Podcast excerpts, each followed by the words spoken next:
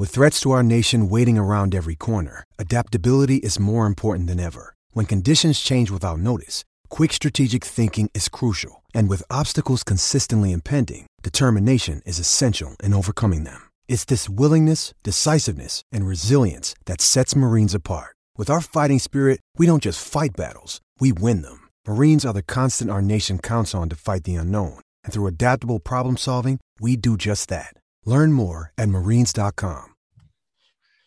It's everyone's favorite tournament of the year. The golfers are in Augusta, Georgia to compete for the coveted jacket. And DraftKings, the leader in one-day fantasy sports, is putting you, yes, you, Taylor, in the center of the action by giving you a free shot to land in the green.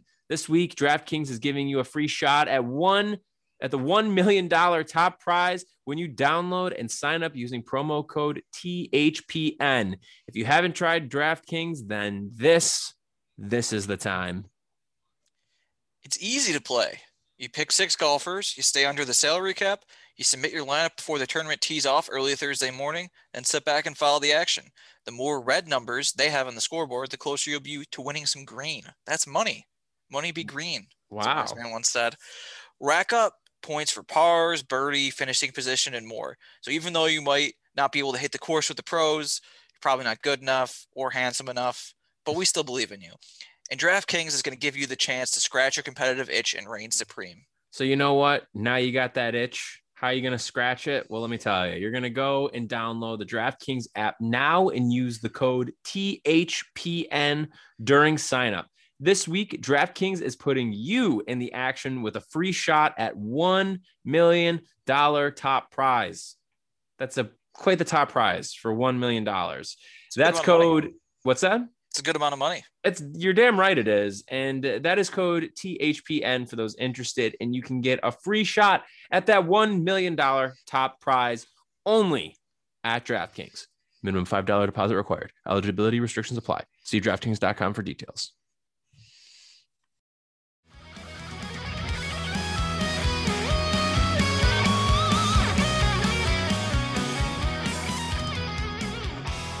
What's up, everybody? Welcome back to another episode of Straight Up Sabres, presented by the Hockey Podcast Network and Buffalo Fanatics. As always, I'm Brendan. And I'm Taylor. And we're excited for you to join us for our trade deadline special. As you are listening to this now, it is trade deadline Monday, hours away from potentially the Sabres roster looking anywhere from kind of different to pretty drastically different. But what we decided we were going to do today is go through player by player on the roster and talk about whether they are somebody who we want to see traded at the deadline, somebody we want to see moved in the offseason, or if we believe that they're a part of the long-term future of the team. So, Taylor, just before we dive into that, though, general thoughts as we are approaching deadline day. Well, as it is here, actually, I should say. Yes. So we just watched them beat the Flyers. Very interesting. Yes, we did. Game. They came back. They scored 3 goals in the last 5 minutes. And I guess the main things are that so many, almost the entire team looks better now that Krueger is gone, but especially Mittelstadt and Asplund. And Ristolainen's had a nice start now that he's actually had some time to get up. So there's some good things to look forward to, because, and we'll go over a lot of these guys, but some interesting some guys to look forward to, you know, some young guys that are playing well, but also the Sabres are now 500 outside of their 18-game losing streak. How? I mean, you know, they're 10-10-3 outside of the losing streak, which I think they were 0-15-3 in that stretch. Also Allmark remains above 500. I believe he's now 9-6-1 or 2, and the Sabres no longer have the worst goal differential in the NHL. So, unbelievable. I guess you could say things are looking up. Getting better, certainly getting better. I mean, it's been noticeable, and it's also, you know, I think it's just impressive that in today's win, they looked pretty stale for the most part in the third period, in my opinion, until that kind of final stretch there. It just did not seem like that they could get into a rhythm, and it was getting to that point where just seeing just their breakouts were really sloppy.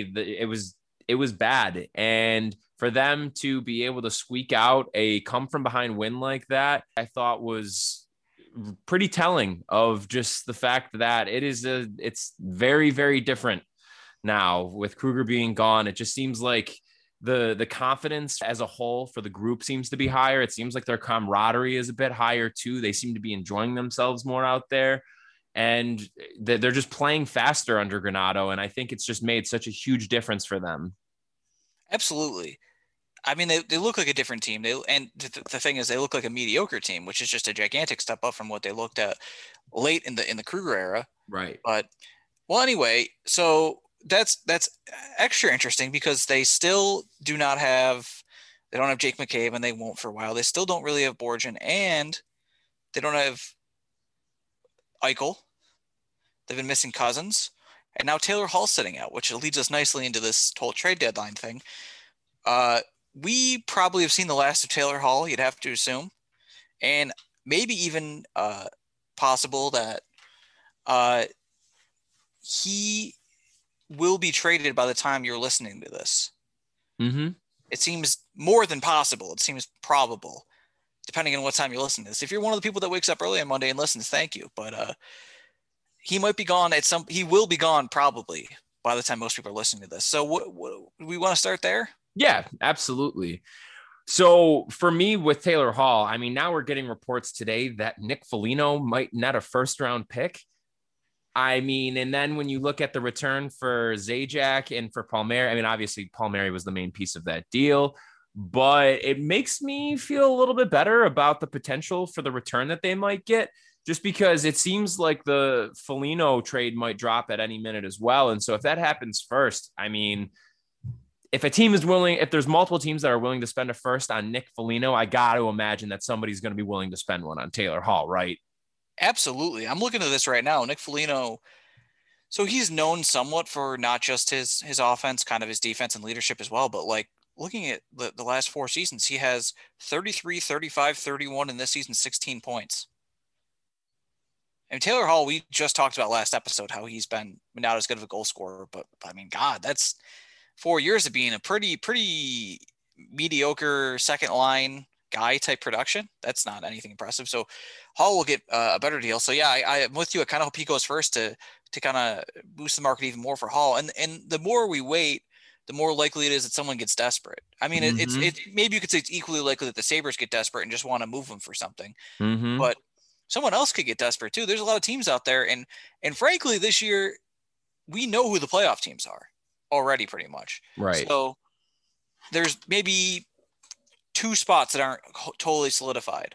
So those playoff teams, there's no one that's really running away with it. The Lightning don't have Kucherov. I should say Colorado's kind of running away with it. They're probably the favorite, but it is hockey. Anything can happen.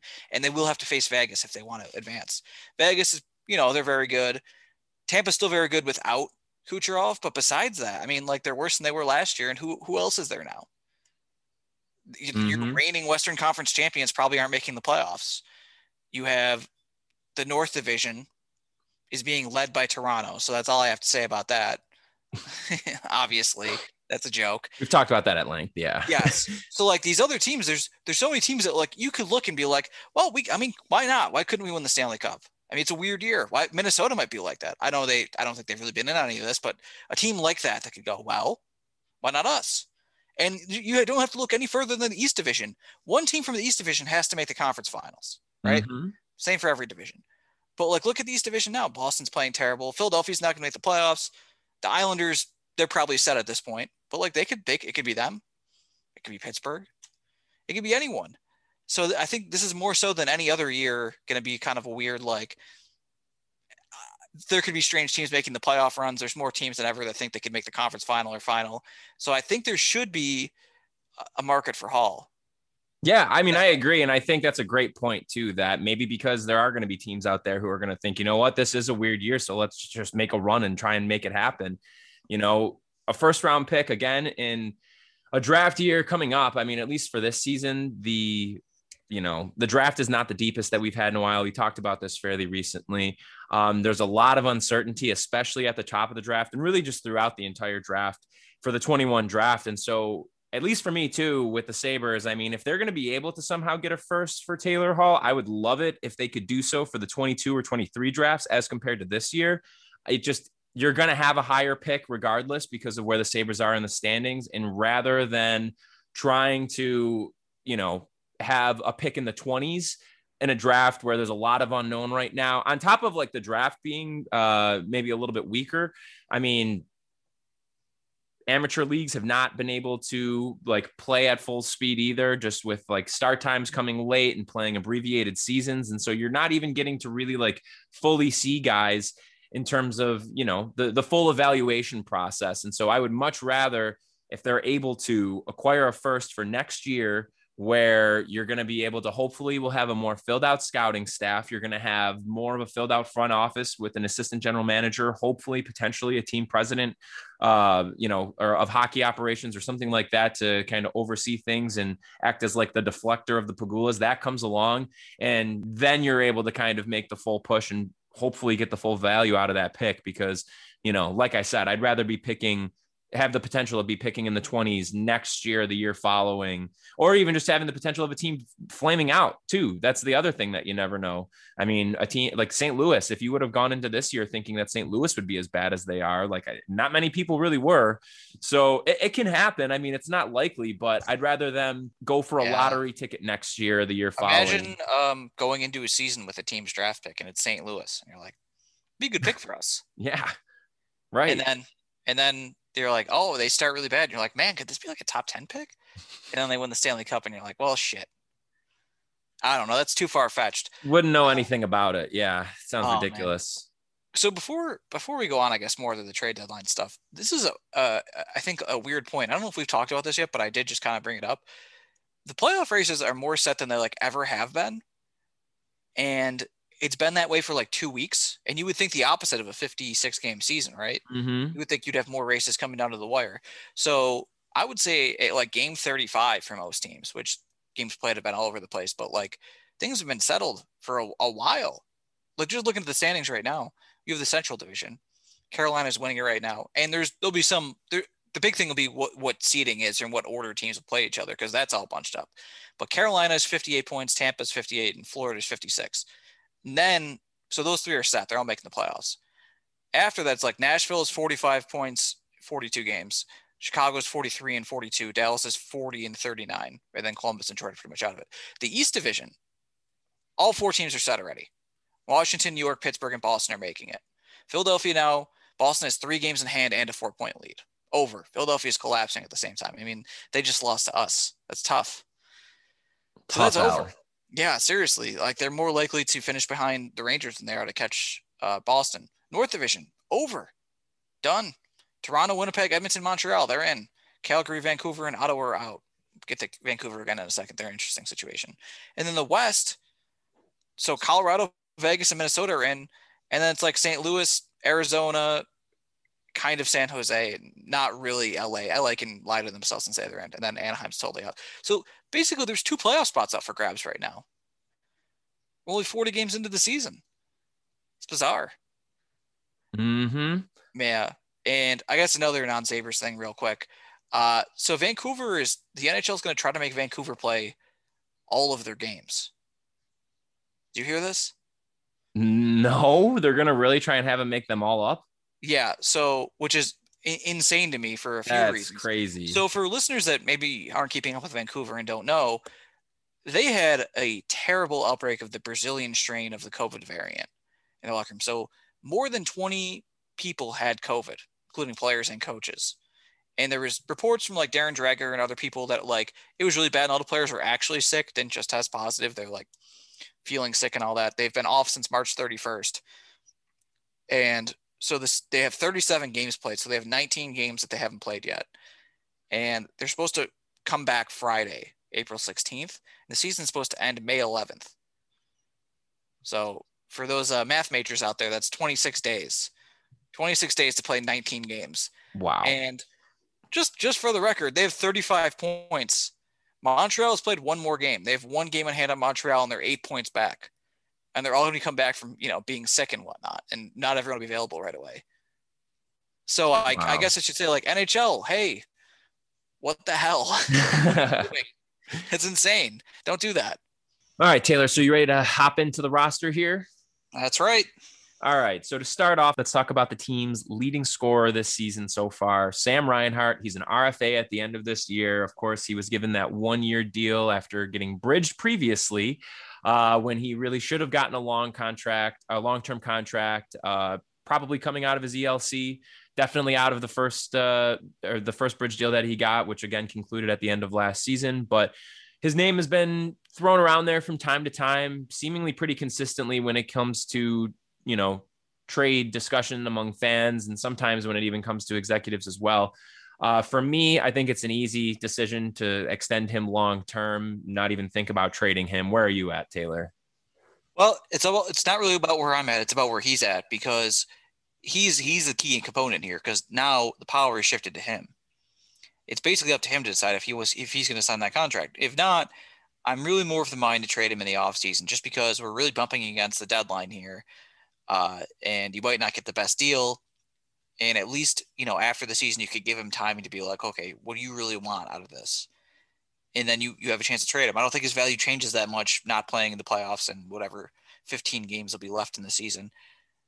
It's an unfortunate thing. And I'm sure our listeners have heard us talk about this before, but you mentioned him potentially getting signed long-term out of his ELC. Well, it was an interesting situation. It was actually very advantageous for the Sabres, and Jason Bottrill completely botched it, which he did with a lot of. I was going to say, what? Things. Yeah. Who would have guessed? Yeah. So he basically has the same ELC as Eichel, because he didn't play his rookie. He didn't play the full 9 games. He only played 9 games. So he didn't burn a year of his ELC his rookie year. He just got like a cameo, and then they're like, you're not ready. And he went back down, which is a good move. So he gets those 3 years. The third year, the Sabres are terrible. They were the worst team in the league. And it was, I don't want to say a big surprise, but it was a moderate surprise. We didn't think they were going to be that bad. It's a big disappointment. It's Housley's first year. They looked awful. And just Sam was not good at all. And we've talked about that before. After the Winter Classic that year, about halfway through the year, he turned around and he was almost a point a game player the second half of the year. Now, the problem with that, in the first half of the year, he only had like, I think, fewer than 10 points. And it was like, uh-oh, like what the hell's going on? It's not good. He didn't look good either. He was a different guy, so his value wasn't great at that time, and the Sabres weren't sure if they wanted to sign him long-term. So, yeah, you can say hindsight. Isn't that part of the reason that you'd want to, though? Yes.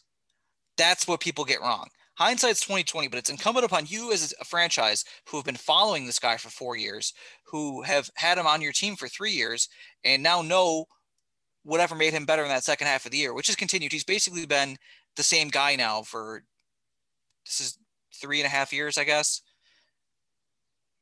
Whatever all that is, it's incumbent upon you to know that and value that properly. And meanwhile, by the way, no one was going to give Sam Reinhart that kind of money. And him being an RFA when you have multiple years away from UFA status, those guys get screwed worse than anyone. I remember when Kucherov, he was even one of the best players in the league back then. When he was an RFA, he got screwed. He got like $5 or $6 million per year. He has a better contract now, obviously. Right. He's won an MVP. But, like, those guys get screwed all the time in the NHL, and that's the best thing you could have if you're the Sabres, because you're giving him a good deal. For him at that point, he had no idea what his future financial decisions could have been. You could have offered him a guaranteed, let's say, $35 million. You could have gone 7x5 for $35 million. Exactly the number that I had in mind. And it'd be a steal, because you need one of those guys to be on a kind of a steal type contract. If you're looking at teams that are even the most successful teams you couldn't even probably dream as being successful as, you know, for all those years, the Hawks had a pretty low cap hit on Marian Hossa because cap circumvention it was a long deal. So they bought up a lot of value in making it long-term. And then he just happened to retire when he was making less money. Whatever. But like guys like Brad Marchand, guys like Duncan Keith, guys that never really made that much money. You're kind of surprised by. You have to get some of those guys on good deals. You can't overpay everyone, especially because at that point they knew at that point they're overpaying Oposo. All this. Anyway, I don't want to get too much into that, but the point is they screwed it up bad. Right. Now I want to re-sign Sam long-term. I want to give Sam like 6x8, 6x7, 6x7.5. That's even, I feel like the price might be a little bit high on that. I mean, 7.5 is like, I'm with you on the term for sure. I think 5 or 6, definitely.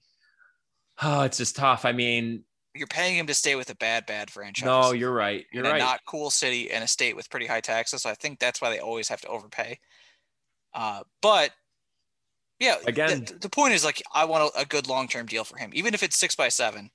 Yeah, whatever. That's fine. I think 6x7 is fine. I think getting up to 8 is, yeah, that would be a lot. If you don't have a deal going into next season, trade him. You have to. You absolutely have to. There's no scenario in this offseason where they can sign him to a 1-year contract, even a 2-year. It needs to be like 4 to 6 years or nothing. And I say that as somebody, Sam is on it, like subjectively, Sam is probably my favorite player on the Sabres and has been. I think I've made that pretty clear, but like, you can't do that. It sucks to say, but you can't. And the only reason that, you know, they're in this position is because of their own actions. And it just comes back to, and you alluded to it before, it's the, you know, proact versus react. Jeff Skinner signing was a reaction, which, you know, obviously in hindsight now, yeah, of course he's overpaid, but you had the potential there with Sam, similar to what you did with Jack, where you gave Jack $10 million a year before his production was that of a player who was worth $10 million a year, right? You paid him because of what you believed he was going to grow into. And you should have done that with Sam. You know, I know, you know, comparatively speaking to second overall picks, and we had talked about this on our quiz last week, he's not blowing the doors off, but you still knew what you had in him with his draft pedigree. And you had the benefit of having pretty much 4 years of just heavy scouting with this guy, working with this player and understanding, again, like you said, what it is that made him tick.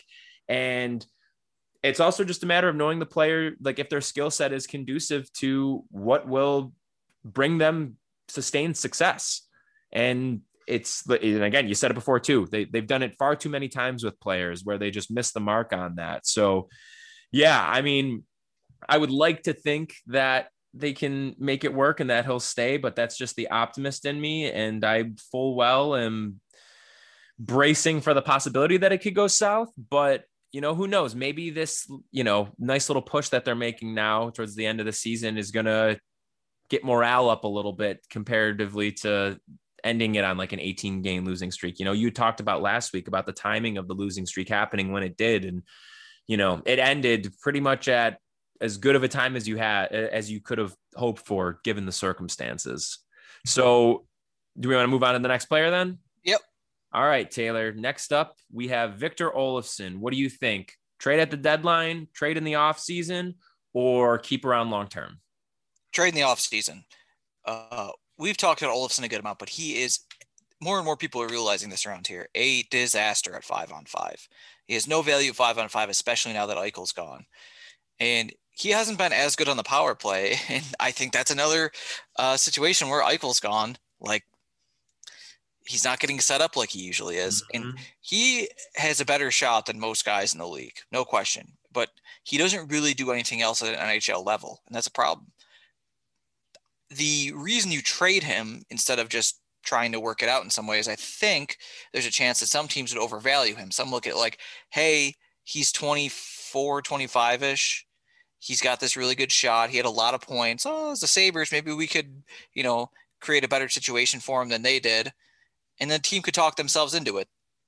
You know, he hasn't been around that long where people probably would get like the idea that he can't play or something like that, or see his flaws. He's played probably in the neighborhood of maybe not even 100 NHL games. I'm not sure. He's got to be right around there. And he was a 20-goal guy last year in only about 60 games. So, like, that's good. But I would be interested in getting what you can out of him. Because, frankly, it's a waste to play him with Eichel at 5-on-5. You can get another guy that can score goals with Jack Eichel. You can get another guy that can score in the power play. Maybe not as good of a shot as him, but will provide more overall value for your team. And who knows what someone's willing to pay. Someone just gave you a 3rd-round pick for Brandon Montour. You probably weren't expecting that. Nope. I wasn't expecting that. And look at the reaction in the hockey world. No one freaked out about it. Some advanced stats people on Twitter did a little bit, but people in general, like the ESPN push notification I got about it was like grading the trade. Like, well, Florida could have gotten a bargain if Brandon Montour can find his defensive game. And it's like his defensive game, he's a defenseman. He's been in the league for 7 years. Find it. Yeah, I found it. It's in the AHL. Go get it. So, like, no one knows the flaws of a player better than the fans of and media of the team that watch him all the time. That is exactly the way that I feel about Olofsson, because the way that other teams may view it is, all right, I'm getting a 20 goal scorer, a consistent 20 goal scorer. Like you said, he had put up, how many was it last year? 20. Exactly. 20. Yeah.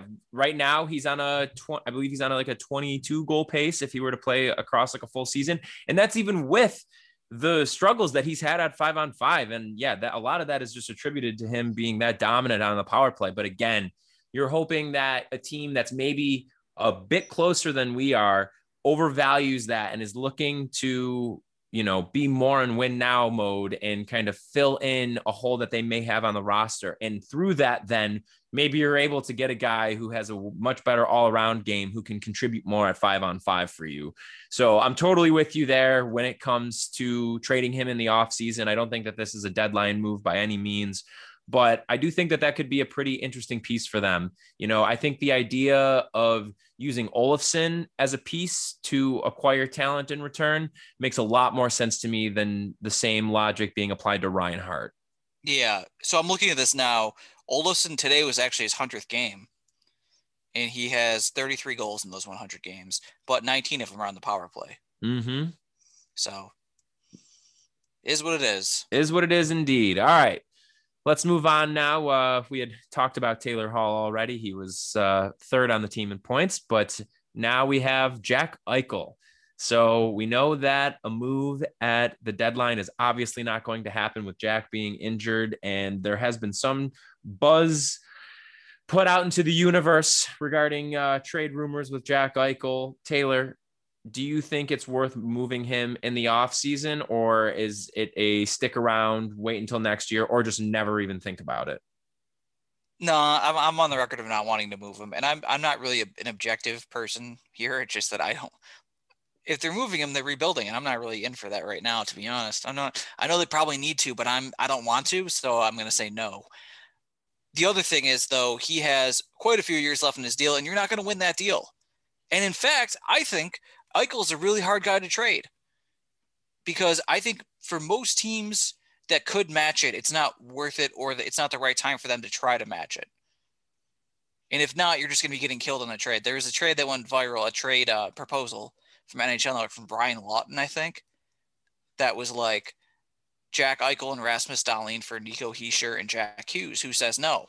I was really hoping we weren't going to talk about this. Absolute nonsense. The reason why it's such a bad trade is because I think a lot of fans on both teams were like, no way. And you know what? Here's the thing, though. They're both right. Why would the Devils be trading for Jack Eichel right now? What are they like, why would they do that? They're not ready to win. They're not even close. They're not good at all.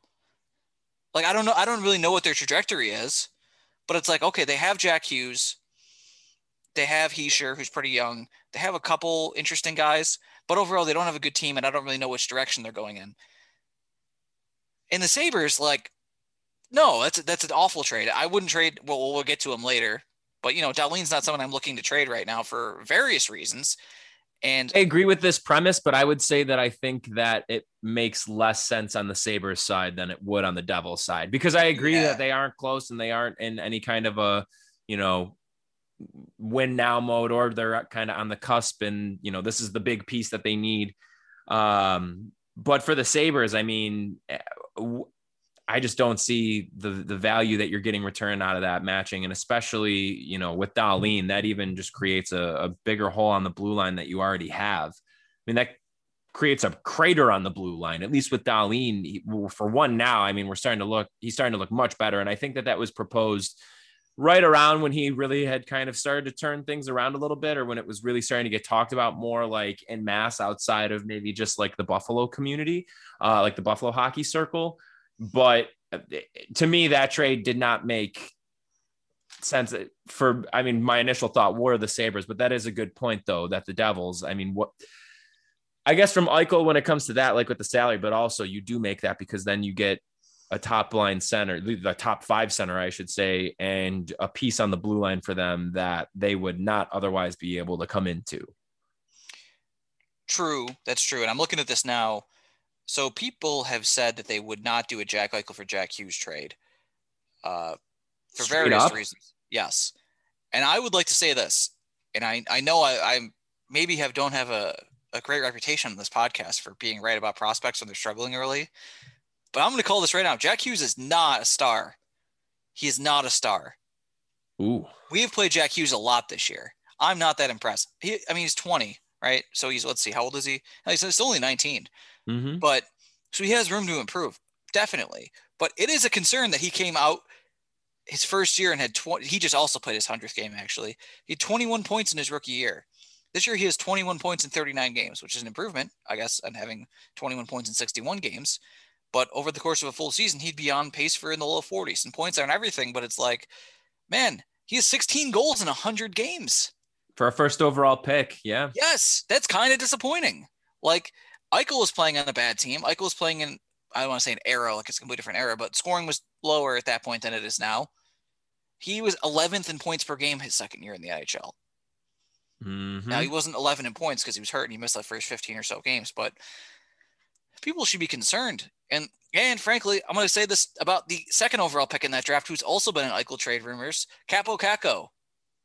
Yikes. Capo Kakko is another person people throw around like that. And he's another guy we've seen a ton of this year. And you know what? I don't see it. I know I don't want to too early of a judgment on Lafreniere. He also hasn't produced a lot this year, but Kakko, usually by your second year, and this is the problem I have with both of them, your second year in the NHL, well, this has been a disjointed time, COVID and all that have screwed things up. Kakko has played 99 games. He has 34 points. He also has 16 goals. This year, though, he's 11 points in 33 games. It's bad. His underlines are bad. That's not good. Like, I want to see a little bit more. Like, you're getting up to that high of a number of games. Like, you should be producing more. You should be like if you watch the Rangers and you were like, okay, this team has an MVP candidate. You're showing to someone who has no idea anything, but they can kind of tell just by watching. You know, who's their MVP candidate? Who's the guy that was the runner-up last year? They would say Panarin. Like, you would still think that. It's like, okay, they have two really good young guys. These guys are amazing. Watch out for them. They'd be like, is it Mika Zibanejad and Adam Fox? No, it's Capo Kakko and Alexis Lafreniere. Yeah. If any Rangers fans are listening, they're probably laughing at like, hey, Sabres fan, how can you say this? And I would tell you right now, the same way I would tell you about your New York Jets, that I am an expert in prospects that are going to fail, the way I'm an expert in bad quarterbacks that are doomed to fail. I'm uniquely positioned. Wow. So are you, obviously. We both are. Of course. Are. It's what we know. Most Buffalo sports fans are. If you're willing to be honest with yourself, it's never going to work. I can already tell you Zach Wilson's going to be bad. So what we were born into. I'm joking about Zach Wilson. However, I mean, a lot of these prospects kind of suck, so I don't want to make the trade. Nico Heischer's fine. If he's your second-line center, that's probably a playoff team good. If you're a really good team that's going to compete for the cup, he'd probably be your third-line center, I guess. I mean, he's a good all-around guy, but he's a first overall pick, and I don't think he blows the door off the place the way like Eichel does. So that's kind of was interesting about that trade. His draft too was also, though, for what it's worth, pretty underwhelming number 2 overall pick with Nolan Patrick. He is not panned out at all. Nolan Patrick. Yeah, so that's, I guess that kind of covers the Eichel trade stuff, but that trade that was kind of annoying. Don't do it. That's our stance. Don't do it. Look, if I was the Devils, though, I wouldn't be looking to trade for Eichel specifically. No. You know what I mean? And even from the Sabres perspective, too, though, we've mentioned this before, but there's maybe – I could think of 2 teams off the top of my head that I would listen to on Eichel trade offers, and it would be with the mindset of, as you had said before, that you are looking to maybe not do like a full-scale burn-it-all-down rebuild, but for a year you're going to take a step back and you're trying to develop younger guys. I'd say 2 teams I would maybe listen to. Other than that, and I'll tell you right now, the Devils and the Rangers aren't one of them, but – it's not even the time anyways. This has been a crapshoot of a year on top of it. Just, of course, being just weird when it comes to the pandemic. the thing that everybody's got to keep in mind too, and I am even guilty of this as well, so I'm more so speaking this into the existence as a reminder for myself, but Jack has been playing hurt. When he was playing, he was hurt all year. As far as we know, we'll probably get more once we get to the end of the year to get like a better idea of just how bad things were. But the coach was caught in a lie about the guy being injured. So who knows what else could be going on and how severe things actually are. And he did look like a different player, you know, the first half of the season. I know people have made a point to bring up that his underlying defensive metrics were pretty stellar, but was that a result of him compensating for something because he wasn't able to fully give it his all in his usual self on offense? You know, he was not as dominant as we've seen him be in past years. And, you know, that's something that you could say and be concerned about for maybe a guy who's like 27, 28, 29, but Jack is what, 23, 24. So for me, I just am completely okay with just this year for him being a wash and full on looking to next year. I really don't care about that much about him coming back unless he's like really, really good to go, like before the end of this season, because I would just rather him just not run the risk of getting injured or tweaking something if there's even the slightest chance that he could aggravate something further. So shut him down for the rest of the year, give him a full, normal, regular off season of just getting back into shape, skating shape, and be at full strength for the 2021-22 season. For me, it's not even really a question of thinking of doing it this year, because there's just so much unknown. Because if you do that and you just shut him down the rest of the way and let him be fully healthy for next year, it is far more likely than not that we're going to get the guy from last year than the guy that we're going to get at who we had at the start of this season. All right, so next on our list, fifth on the team in scoring this season is Rasmus Dahlin with 17 points in 41 games. Taylor, you had alluded to it a little bit before. Where are you at right now with Dahlin and his long-term outlook on the team? So I obviously need to see a lot more before I get too excited about him or how he's playing. But the main thing that I wanted to get at from earlier is that this is a terrible time to trade for someone like Dahlin, or trade him or trade for him, whatever. But for the Sabres perspective, this is not a good time to make a trade. I am very, very much pro, like to what I was saying about Reinhart earlier. If you know better than anyone else about your own prospects. So if you have an indication that your prospect is not as good as you think, make a trade before anyone else expects it. There's probably a hockey version of this I can think of, but the one that always comes to mind is the Kansas City Royals in 2013. They had the number one prospect in baseball in Will Myers, and they were a rebuilding team. They were young, and they traded him for James Shields and Wade Davis. And it was like, okay, well, that's interesting because they only have 2 years left of Shields, 3 years left of Davis, and they have all this team control of Will Myers, who's younger. And it's like, what's their big rush? And they're trading with the Rays. So people kind of thought like, oh, they lost.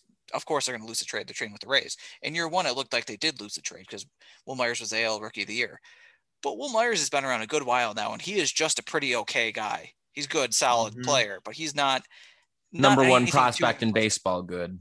Yes, and they knew that. They knew his outfield defense was weak. They knew he struck out too much. They knew he wasn't going to be the hitter that could justify them not moving him. So they knew everyone valued him more than they did. So they made a trade. And as a weird aside, it turned out that Wade Davis briefly was the best reliever in baseball. Who knows? That kind of deal is a deal I'm in favor of. The problem with that is if you are Rasmus Dahlin, if you have Rasmus Dahlin, former first overall pick, guy who's been playing for all 3 years, guy who's very publicly embarrassed himself a lot this year on defense, a guy was thought of to be like a defenseman McDavid type prospect. Well, guess what? You're never, ever going to have the cover of being like, oh, well, baby. Everyone else knows as much about him as you do, because there's too many eyes on him and there always has been. There's no way to make that kind of deal where you're like, we know he sucks, someone will overpay for him. It's not happening. It probably isn't happening, at least. It's tougher to make that deal. So don't trade him when his value's this low after he had to deal with Krueger's idiotic system and poor coaching. It's obvious that he's already better under Granato. Now he needs to have a big offseason. He needs to come back a lot better than he's been, even better than he was the second year. He needs to be significantly improved. But I don't even think about trading him. No, I'm not committing long-term either. They have to, I don't know what kind of contract they're going to give him, But that kind of goes back to what I said about Sam. He might be in a similar spot to Dahlin. Mm-hmm. No, absolutely. And we had a couple of weeks ago, it was maybe right before Krueger had gotten fired, or actually it may have even been a little bit after, but it was when Dahlin was still in the middle of that just downward tailspin that he was in, especially through that 18-game losing streak. But, you know, people were starting to like put the idea out there of it. And I know on the podcast we had said, the point that I had made was before this season, I wouldn't even have thought about it, but because of just how bad he had looked, it wasn't, I was banging down the door saying like, trade him. But it's like, you, as you're saying, have to know if something's up with a prospect, then a move needs to get made, and, or at least needs to be considered. Not saying that it had happened or that I wanted it to happen, but like if something really was up with him, and like you just said, he's a completely different player under Granato now. And it's like, as we've seen him again, kind of get the reins taken off a little bit and let him just do his thing, he's looking more and more like the player who he used to be and who we thought he was going to be. And for me with that too, I think a big thing to keep in mind here is like, it's not going to happen overnight where he's just gonna, all of a sudden like switch back. You know, to me, it feels like we're in kind of like the growing page stage of this a little bit where it's like, okay, you cut off Krueger now, he's out. Now we're starting to see some of the flashes and, you know, finish out this year, rack up some points, gain some confidence. And then next year, when you have your head coach, who hopefully they will get somebody who is going to properly utilize him. And hopefully this is showing them being the Pagulas, Kevin Adams management, that when you are hiring whoever the next coach of this organization is going to be, maybe the most important question that you're going to have to ask them and get the answer to is how they plan to utilize Rasmus Dahlin. Because if it's anything that is a semblance of what Krueger was saying with having to like hunker down and force him to be this like defensive, like overly two-way kind of guy, send him packing. Like that's not the kind of guy who we need. You need to get somebody who is doing what Granato is doing and who is letting him like take the leash off, play the game that he wants to play, let him skate with the puck, bring it up through the ice into the opposing zone, have him be a threat with the puck on his stick. You know, that is like the key thing. And as long as you're able to get somebody who's going to really buy into that and make sure that he's utilized in that way, then it can't even be a blip on their radar to think about trading him until you actually give him the chance to thrive under a coach who wants to utilize him the way that he needs to be utilized. That's right. And good news on the trade front for us. Toronto is traded for Nick Foligno, and they gave up a first 2/4 for Foligno and Stefan Noesen. Oh, wow. Yeah, and it looks like, I don't have all the details yet, but look at Elliot Friedman. It looks like it might be one of those three-team trades or one team is there to facilitate money, which we just saw with Savard. The Savard trade the other day, I don't know if you saw that. Some people seem to be upset about that, but basically the third team exists to make the initial trade, retain some of the money, get a prospect out of it, and then trade it to the team so the team can retain even less money. You just need a third team there to make the money work. Mm-hmm. Like, for example, let's say, you know, you have player X making $10 million or whatever, and team A is like, we can't hold on to any more than $5. And the team B, the trading form is like, well, we can't pay any more than $3. So another team that could facilitate it through earlier can say, okay, we'll trade for him, hold on to $2 million of that, and then let it go. So it's that kind of deal. So that's interesting. You're seeing that more and more this year. That's a big return for Nick Foligno. I just laid out big return. Not that impressed with him. So that's interesting. That should bode well for Hall. Fingers crossed. Yeah. Who knows? Maybe as we're recording right now, we'll get the news on Hall. But all right, let's move on now off of Dahlin and into the next player on this list, who is somebody who I think we're both going to have the same answer on, Rasmus Ristolainen. Taylor, trade at the deadline, move in the offseason, or keep around for the long haul? Trade in the offseason. Yes, sir. His value is destroyed. Now everyone knows. Like it's kind of what I was talking about earlier. Like now people know what Risto is. But is his value? I mean, his value, I would say, compared to, I guess, what it was like 4 or 5 years ago, is probably destroyed. But like, I don't know if I'd go as far to say that it's completely destroyed, considering Nick Foligno just got traded for a first and 2/4. Somebody's got to think that somebody's got to overvalue this guy. Maybe they should trade for him at the deadline. Trade him at the deadline, I should say. Maybe if that's what the running rates are going to be, I mean, crazy. So yeah, Risto. I mean, how many times have we said this? Yeah, right? There doesn't need to be much more. I think we'll probably have to trade him so coaches will stop playing him. Every coach thinks he should play 20 minutes a night, and it's led to nothing but negative results for 7 years. Time to pull the plug. Get what you can. Could be addition by subtraction, not frankly. Well, this next one on the list, I'm just going to go ahead and answer for us both. Kyle Okposo, buyout in the offseason. Done? Anything else to add? No, he's been like, I would say this. If he was on Eakin's contract, I would be bringing him back for one more year. Oh, yeah, but of course. He makes too much money, and there are a lot of changes that need to be made. There's a lot of moves that need to be made. And I'm sorry, this all gets kind of screwed up when you have 2 years left at $6 million a year. Can't do it. No. Thanks for the help, and he's been a lot better the past few weeks, but see ya.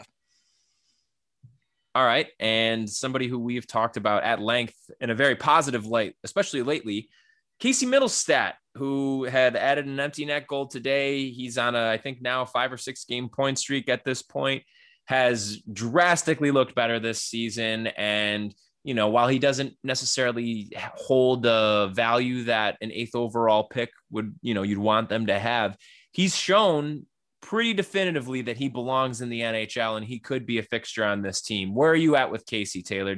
Is he a movable piece either at the deadline or in the offseason, or do you want to keep him around? My goal would be to, because he's another guy that his value probably won't be that high in the offseason, and he's getting better seemingly. So is he up? Does he need another deal? I might be getting another 1 year deal in that case. That'd be my preference. Yeah, to me, Casey feels like the kind of player, just the position that he's in right now, that I wouldn't trade him in like a 1-for-1 kind of a deal where you're just trying to maybe swap a guy or you're just trading him for the sake of trading him. The only instance at this point that I'm cool with them trading him is if he is a pot sweetener to a bigger deal that helps net you like a bigger return. Then I'm completely okay with it. But I don't think that they should look to trade him, you know, just to try and like recoup some value off of him or something like that. You know, I think he could be a solid contributor on the third line next season, and barring, you know, an offer like that, I think that it'd be worth keeping him around. Yeah, absolutely. So what about Riley Sheehan? So he was brought in late in the off season, 1 year deal, got him on a nice little veteran discount there, or veteran minimum, I should say. Do you care about having him on the squad after this season, or are you good to move on, even though he has been okay? I don't have to think about it, but he'd be the guy if I was going to bring back any of the offseason acquisitions, it'd probably be him. Mm-hmm. But I think they might be fine without him.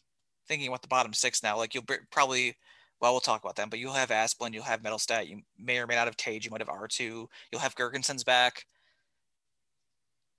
So many bottom six guys, and I think he's replacement level. So it's like if you can get somebody like a fresh face in there to do it, then why not? Who can maybe give you more? I mean, you know what Sheehan is. You know he's probably maxed out this season at what he could be.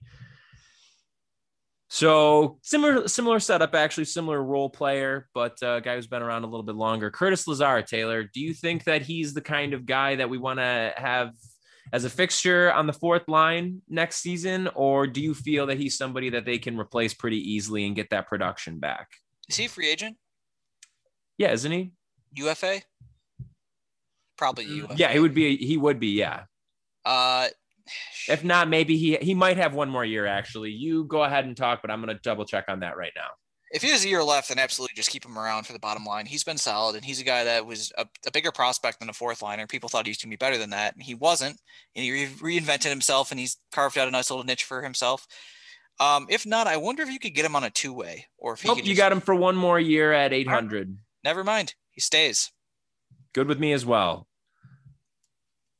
Moving down the list, we have somebody who is pretty much, I think, guaranteed to be moved on Monday, and that would be Colin Miller on defense, acquired from Vegas, and what was a pretty promising deal, I would say, originally. You know, he had shined in a third pairing role with Vegas, was pretty decent on the power play for them, put up pretty good numbers, and it kind of seemed like he could have been a guy when they brought him on board that he was ready to step up into a new role, take a bigger role with the team, and he has not done that. Pretty disappointing. Are you pretty much at the point that it's foregone conclusion he'll be gone tomorrow? Well, Monday? I don't know. I think so. Yeah. I don't have too much to say about it. Yeah. I think I personally think so. I mean, in either way, I'm pretty sure he has 1 year left on his deal. And to me, I've seen enough of him that if you can get something for him, similar to Montour, if you can get something in return, get it, make way for the younger guys for next season. It's just, he'll be another person just to add into the logjam if they keep him around. Does he have another year left?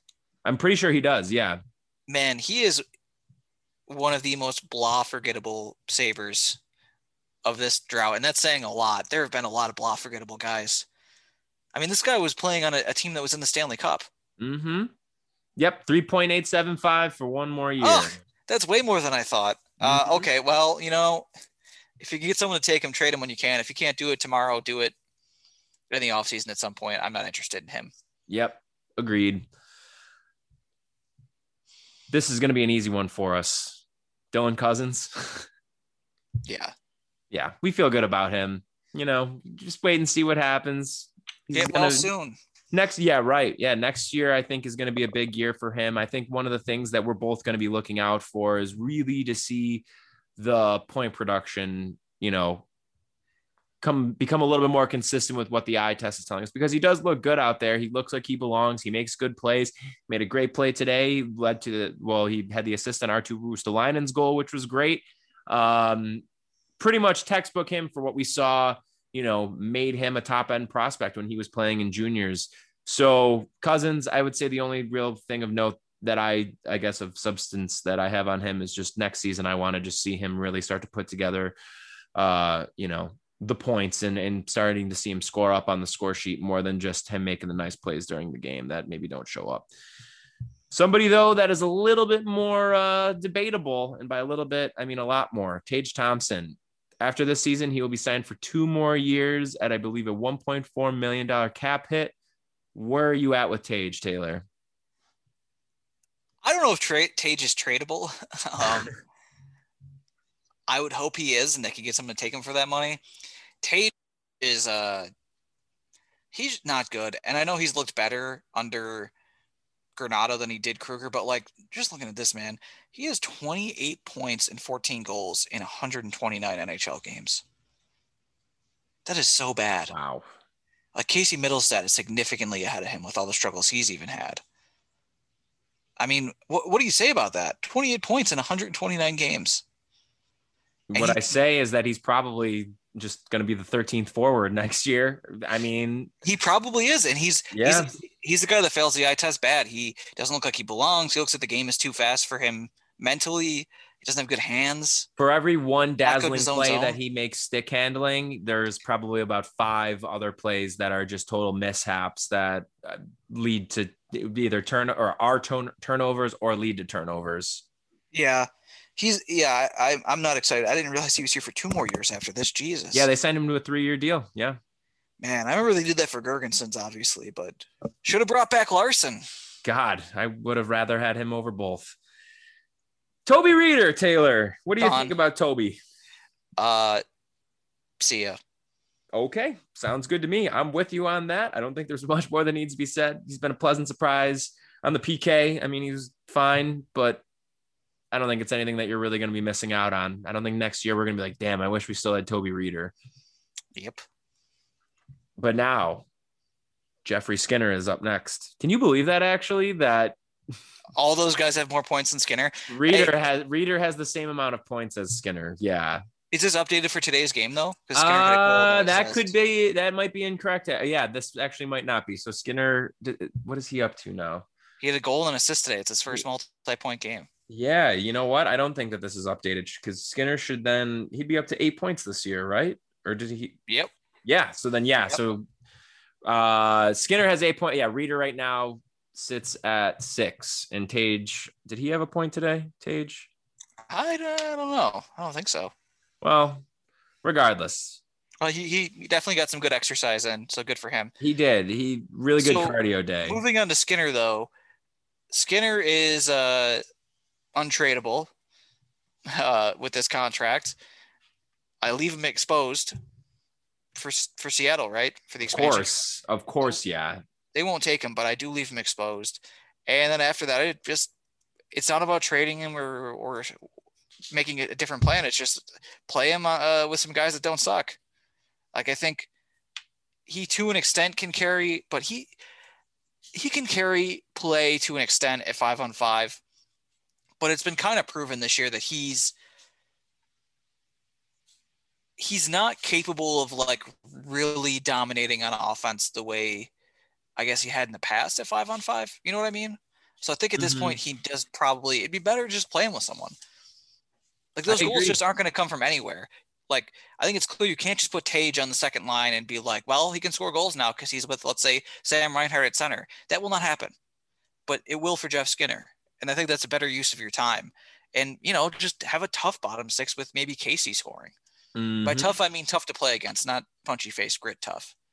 Guys that play good defense. Right. I completely agree. I think with Skinner, you have to make a point. We talked about this a couple weeks ago. You have to make a point to get him back on track. You can't just sit there and, you know, try and turn him into what you ended up doing with Oposo, where you have him be like this bottom six guy. That's not what I want. And also, even though he was driving play with Lazar and Rieder when he was playing with them earlier in the season, I don't want him to be doing that. I don't want him to have to drag around two other, you know, inconsequential forwards who really aren't going to be able to contribute anything.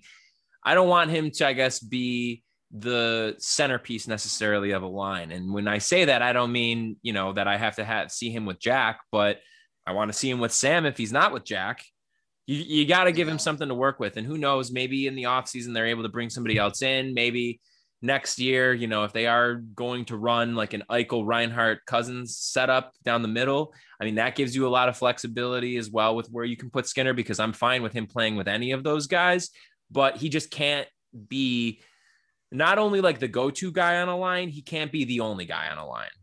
Right. Definitely. He can't, like, I just don't want him to have to drag other players around. Like, I would much rather have Jack drag around two guys who can't do anything rather than Skinner. Absolutely. After Jeff Skinner, though, we have Henri Jokiharju. So he is another guy like Dahlin that has benefited greatly from Ralph Krueger's firing. He's looked a lot better, both on like the eye test and when it comes to his underlyings. And so since Krueger's been fired, I should say. So where are you at with Jokiharju, Taylor? Do you think that it's time to move on from him? Do you think that he's worth keeping around and he might be a fixture, you know, whether it might be in the bottom two pairs? Yeah, I keep him and give him another run at least. I haven't loved this year from him, and he's kind of flown under the radar because a lot of guys are disappointed. But he's young, and he was interesting enough last year, and he's played a little bit better recently. So I think it's worth bringing him back. Fair enough. I completely agree. I think it's worth seeing what you have on him for next year. I think that's the case with a handful of these guys. There's like the core players to me who have like shown some semblance of being useful, and I'm okay with keeping them, but everybody else, I could just take it or leave it at this. Actually, no, definitely leave it. I want new blood. You know, we know this. And speaking of new blood, dear God, I hope this guy is somehow gone in the offseason, but what do you make of Cody Eakin? Yeah, I tweeted this earlier, but they have to buy him out or waive him. Like, it's insane how bad they've been for 10 years and how many disappointing guys they have. That they so rarely waive guys. Right. We'll probably talk about this later, but there was like 4 guys on waivers today. There's guys on waivers every week. Far better players than Cody Eakin. Yeah. Yes. He is maybe the worst player in the NHL, at least forward. And just looking at the bottom six next year, like, you have to make room for guys like Asplund, guys like Ruotsalainen, Mittelstadt, Lazar, even Gergensen's will be back. And at that point, there's like not even room for him. Right. Yeah, absolutely. I'm way more into the, I mean, you just said 5 guys right there. And Tage apparently is under contract for 2 more years. He's in the third. He's 13. He doesn't count in the line combinations. Yeah. I'm with you. I mean, they have to do something. He can't be on the team next year. He flat out can't. He can't. Because couldn't Jack Quinn get some time next year, maybe, if he's good? Maybe, if he's ready. I mean, why not? I mean, I don't know if he will be ready. By this guy? What's that? There's you don't want Cody Eakin blocking him. There's no way around this. He's as bad as anyone in the NHL right now. And it's not a new thing. It's basically been since the second or third week of the season. So when he hasn't played with Cousins, he's been a nightmare. Send him packing. No way. Right. Definitely. Well, and then for our next guy who we have up after a promising run of play over the last couple games, has definitely looked like he's maybe regressed a little bit on some of that. I'm talking about Jacob Bryson. I want to say people were talking today. I just seen a few people bring it up, and rightfully so. As I had mentioned before, you know, he had a really nice stretch of play. About a month or so ago, he was looking really good. I remember on like the NBC Sports broadcast, maybe like a week or two ago, they had compared him to Grzelcyk from Boston. And, you know, he was getting a lot of hype. And then lately he has definitely faltered a bit. He does not seem to be very defensively responsible. Is he someone, Taylor, that you want to keep around, or is he maybe like a pot sweetener on a deal? I guess, do you feel as though Bryson is a guy that could be a contributor next year who will not drive you crazy with his defensive lapses? And the one point I want to make too, before you answer that, is that I think an important piece of context to Bryson's not great play as of late is that he also is playing with Ristolainen. So just putting that into the universe for everybody to digest and think about. Yeah. So next year, so obviously Montour is gone and Miller may or may not be traded this offseason. So you're going to bring back Dahlin, Jokiharju, Borgen for sure. Risto will probably be brought back regardless of what we just said. You never know. That's four. Yeah. I mean, you might just bring back Bryce. I mean, I don't know. You're probably going to sign some guys too on defense. It's funny. Remember they had like 15 defensemen last year? Yep. I think we both think McCabe is probably going to book it out of here. I would think. I mean, unless again they do in Gergensen's thing where they have to overpay him to keep him around. But again, at that point, like I don't even want them to do that necessarily. Yeah, I mean, I know McCabe was good this year. Don't get me wrong. And you know, for the right price, I would probably be okay with bringing him back. But I would say, as a whole, though, I'm more of the belief that like you just got to get new blood in here. You got to get some of these guys who have been around for like a while, like Ristolainen, like out of here and make way for some of the younger guys. I'm willing to see what Bryson can do, maybe in like a bottom pair role where you have a very defensively responsible defenseman on the other side of him to kind of offset each other a little bit. But more than that, I don't think that his prospects are anything too crazy to write home about. Agreed? Yeah, I agree. Okay, so Stephen Fogarty and Matt Irwin, I'm just going to skip over them because I don't think it really needs to be said that we want them back. Like we don't want them on the team next year. I don't think anybody in their right mind is going to be pounding the table wanting to see either of those guys back. But next up on the list, as we're getting more towards the bottom now, let's we could kind of couple these last two skaters together. It's Arttu and Will Borgen. I mean, you should bring them both back. Right. I don't know if is Arttu already under contract for next year? I think he has another year. I can double check, but yeah, I think so. And then Borgen, Borgen was really cool for like the 4 games he was around. So I'd be interested in bringing both those guys back. Obviously, I think they should both be solid contributors next year. There's no reason why not. Agreed. I'm pretty high on both of these guys, I would say. I'm looking up Ristolainen right now. Yes, he is under contract for next season. So Ristolainen, I mean, I think that he fills a really sizable void in the bottom 6, which is bottom 6 players who are actually good. That's not something that the Sabres are too familiar with right now and haven't been for quite a while. But I mean, he showed today, like he has some offensive prowess on top of seemingly being a pretty defensively responsible kind of two-way player. So I'm very intrigued by what he can bring. I mean, he showed that he can score, especially in Liga, but now I'm excited to see him get this extended stretch down the rest of the way. I mean, at this point, I don't think that there's any reason that he shouldn't play every single game the rest of the way. No rests, none of that. Let him play it out and see what he can do even though it is a very abbreviated NHL schedule, you're not going to be playing until next year, and you have less than 20 games left. So why not see what you can do? Borgen, for me, really like him a lot. I think he's going to, I mean, who knows, depending on what the way that they're able to fill out the rest of their roster this offseason, maybe that's a nice little third pair, him and Bryson together again, because you're having a guy who's more defensively responsible, and he looked good while he was playing. So very intrigued by him. I'm hoping that we're finally hitting this point where there's just a bunch of these younger guys who, you know, after going so long of consistently having to complain about the Sabres, having these, you know, roadblocks of old guys who are preventing them from playing younger guys, it finally seems like next year is going to be the one where all of those guys are going to be able to break through. But to be able to do that, they're going to have to do a good job of filling out the rest of their roster, which is going to be quite a big task. So we will see. Yeah. But switching over to the goalies now. We had talked about Linus Ullmark a bit earlier in the episode. We've talked about him a bunch since he's been back from injury. He is, I think, performing what probably like the Vatican could consider to be like a miracle by God, and being above 500 with this horrendous team, but now who actually is like looking kind of good, I think in large part because of Linus Ullmark. So any interest in trading him if he has any semblance of wanting to stick around, or do you think, like, you know, if he wants to stay, he's got to stay put? Yeah, I would be interested in bringing him back. Because he's gotten better. This is his best year so far, and I think he's been consistently getting better since he came up in 2015, which is crazy, 5.5 years ago. And he's gotten better to the point where I think he's at least, you know, earned another look. So give him that look. And if you have the option to, why not just bring in somebody to be an adequate backup? Because the backup situation, I mean, we know Carter Hutton's going to be gone. So is that the next guy you wanted to bring up? I was going to, yes. Just going to do the Ari Gold gif from Entourage, the get the fuck out. See ya. Jesus, Carter. Try not to bump into the wall on your way out, buddy. That was mean. I'm sorry, but. Cool. I'm not really used to dealing with bad goaltending. I've dealt with poor goal scoring pretty much our entire lives, even when they were good, outside of like 05 to 08, basically. Mm-hmm.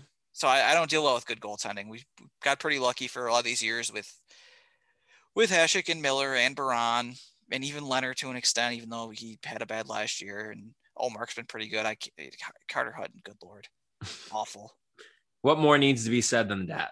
That seems like a nice guy, but yeah, I don't think you need to really put more of a finer point on it than that, because I feel the same way. There's just, it's not even a thought. I mean, who knows? He might even be retired after this year. Like, I don't know of anybody who would want to bring him on unless it's, you can get him on like a two-way deal to be like an AHL goalie or something. I mean, am I wrong? Like, I think he would just retire in that case. Well, yeah, exactly. I mean, I don't know how much he just like really wants to keep going, but like, he might be done playing hockey at the end of this year. Yeah. Wow. Well, Taylor, any last thoughts that you want to share before we sign off, ahead of trade deadline, as people are listening to this, as all the trades are coming through? Well, you wanted to say something about Victor Mete, didn't you? I do, actually. Yeah. So Montreal very surprisingly placed Victor Mete on waivers today. Not, I guess, that's surprising, just considering how they've handled him and I guess really how they have assessed their defensive core. But I 1,000,000% think the Sabres need to put in a claim for Victor Mete. And I think it also makes even more sense considering that it is more likely than not that Colin Miller will not be a Sabre tomorrow. So why not bring on a 22-year-old defenseman who has good defensive impacts and you can actually get a look out of to see if it might turn into a steal for you? Or do you want that, or do you want to just watch Matt Irwin for 18 more games? Like, it's such an obvious choice. And so it is I had said on Twitter like a few days ago that I wanted them to claim Nick Merkley from the Devils, that it seemed like it made sense. And, you know, I wasn't expecting them to, and it wasn't going to drive me nuts if they didn't, but I thought would have been like a smart little cheap pull to bring him on. But with Mete, it is grand slam. You need to bring that guy on and you need to claim him. So I'm very, very, very much hoping that they're able to claim him. I don't know off the top of my head, but I don't believe that them claiming Drake Cagula has any impact on their waiver priority. But Mete, home run. I hope by the time that everybody's listening to this, that he's announced that he's been claimed by the Sabres, because I think that that's a really nice piece that not only for filling in the way the rest of this year, but he might be somebody that you can get on a really cheap deal this offseason and have a steal, because that's what you need. You don't have much of that on this team right now, where you have a contract that's like, this is a steal at a very nice discount. And Mete seems like the perfect kind of guy to be able to have that on your roster with. So that's just my piece on him. I don't have anything more really to say on the trade deadline. Do you at all though? You good? What do you think Hall's going to go for? Do you think we'll get a first for him? A first, a prospect that won't pan out, and another guy. I'm into that. Just be a guy. Doesn't even have to be a hockey player. Mm-hmm. Just a person. Yeah. I bring on somebody new to like work at the concession stand. Maybe. I mean, they're probably going to start needing people, right? Well, next year at some point. Could be interesting. You heard it here first, folks. All right. Do you have anything that you would like to recommend to the people today, Taylor? I do. What do you got? So I watched an interesting movie last week. I've watched a couple interesting movies, actually. I'm trying to think which one I should. You know what? I'm just going to go with another one. I might have said this. You know what? I actually did say that one already, so I'm not going to say it again. Which one of these I want to go with? You know what? I'm going to recommend a hockey movie because I watched it on Friday. Sudden Death with Jean-Claude Van Damme. I don't think I've ever seen that one. Yeah, it's not good. I was going to say, sounds terrible. Yeah, it's a Die Hard ripoff. The thing that's weird about it is I always thought, like, okay, it's a Jean-Claude Van Damme movie. It takes place during games, quote unquote, Game 7 of the Stanley Cup in Pittsburgh, Chicago, which was a real cup a couple years earlier, but it didn't go to Game 7. And it's basically like a Die Hard type scenario, like this average, ordinary guy, except instead of a cop, this time he's a firefighter, and it's Jean-Claude Van Damme, not Bruce Willis. The villain's played by Powers Booth, and is fine. A lot of the movie's fine, but I thought it was going to be really stupid. Like, and that's what it was going to be like, the kind of like really, really dumb, like action movie type thing. Mm-hmm. Like a bad movie, like, oh, it's so bad, it's good. But like, it's actually like just regular, not good. It's like, cause there's some cool things with it. It's like, okay, the Die Hard formula is tried and true. So the plan was actually like a good plan. A lot of that was interesting. Some good stakes, some good action scenes. Like Jean-Claude Van Damme is like the worst actor that's ever lived. I'm not breaking any ground here. It's like a 27-year-old movie, but like he's awful. You know, in these movies, does he have a career just because he has a cool name? Like he might, because he can do cool stunts. I think he did his own stunts. Makes you think. Yeah, I mean, like when you have Steven Seagal movies, you go in, no, it's gonna be bad. Yeah, this seemed like it had the bones of a pretty okay movie, a pretty okay action movie, and it's like, man, you have to be alone a lot in these movies. Bruce Willis is alone for almost all of Die Hard, to act alone. Now you have to be really talented to do that, to pull that off, and to be a convincing action hero. It's like, man, Jean-Claude Van Damme is a worse actor than me. I could have done a better job. I couldn't have done the stunts though, so maybe that's why they wanted him. It probably wouldn't have done as well box office wise either. People probably wouldn't have been interested in seeing. I would have went opening night. Wow, I appreciate that. Of course. So maybe that sounds like I'm putting it down, but that's my recommendation because it's a hockey movie. Okay, I'm gonna recommend something that I actually liked. That's weird. I don't like. What's that?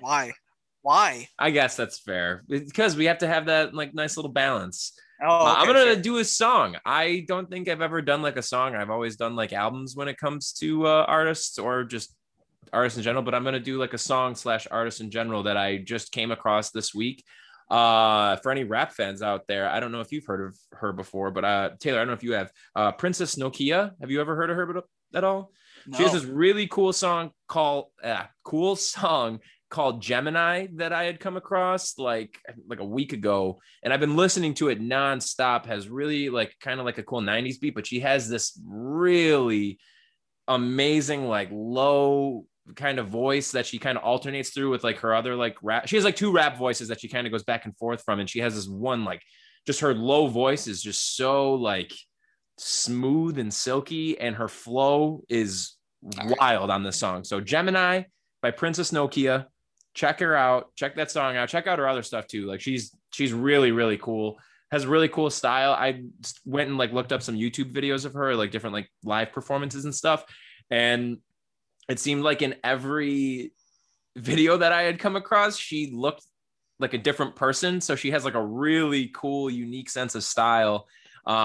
If you're looking for a good live performance of it too, there's this like internet show called A Color Show, which I'm sure probably a lot of viewers have come across if you're like big music fans. But essentially the concept of it is that you're in a room that is one color and you have a microphone hanging down. They play the backing track and then you just like sing or do whatever you do over the like the track. And it's really, really cool. She has a live performance of the song on that on YouTube. Definitely go check it out. But that's my recommendation for the week. Who's your random Sabres player?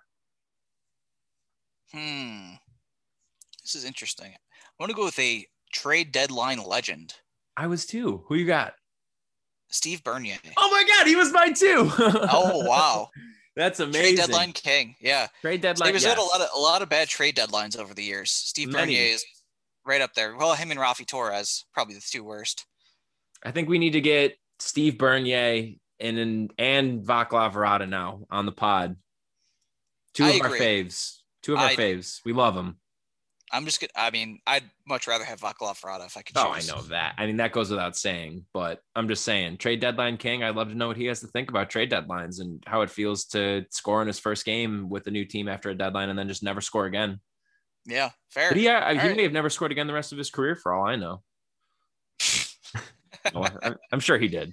He scored after the deadline. He had 2 goals in his first game. Right. 1 more goal for the rest of the year. Did he really? He did score another. Okay. It all blends together. Though. Very much so. All right, everybody. Well, thank you very much for tuning in. Hopefully by the time you're listening to this, you're also taking in the great news about a very fun Taylor Hall trade, but that will remain to be seen. But in the meantime, we would just like to remind you that this show is brought to you by both the Hockey Podcast Network and Buffalo Fanatics. And this episode, as you had heard at the top of the episode, and many of the episodes that we've had over the last handful of weeks and through the rest of this season, is brought to you by DraftKings. And make sure you're checking out DraftKings and using promo code THPN at sign up to take advantage of sweet discounts on all the upcoming sporting events that you want to bet your money on. But also make sure you're checking out the presenters of this show, as I had said before, both the Hockey Podcast Network and Buffalo Fanatics. If you're looking for hockey content of the playoff teams that Taylor was talking about earlier in the episode, the Hockey Podcast Network is a great choice. You have hosts in the respective markets for each of the 31 NHL teams and a bunch of other really great content in addition to those shows. And then on top of that, we are also presented by Buffalo Fanatics, which is the one-stop shop for all things Buffalo Bills that you're needing to learn about and know, as we are deep into the offseason now and getting closer and closer to the NFL draft. So make sure you're following them on their social platforms and checking out their respective podcasts wherever you stream. And also make sure you're checking out us on social media. You can find Taylor and myself at Brendan1423 and at Nigrelli93 respectively on Twitter. And you can find the show Straight Up Sabres on Facebook and Instagram at Straight Up Sabres and on Twitter at Straight Sabres. Thank you all very much. We will be back to break down the outcome of the trade deadline with you in our next episode on Thursday. Until next time, we'll talk to you soon, folks.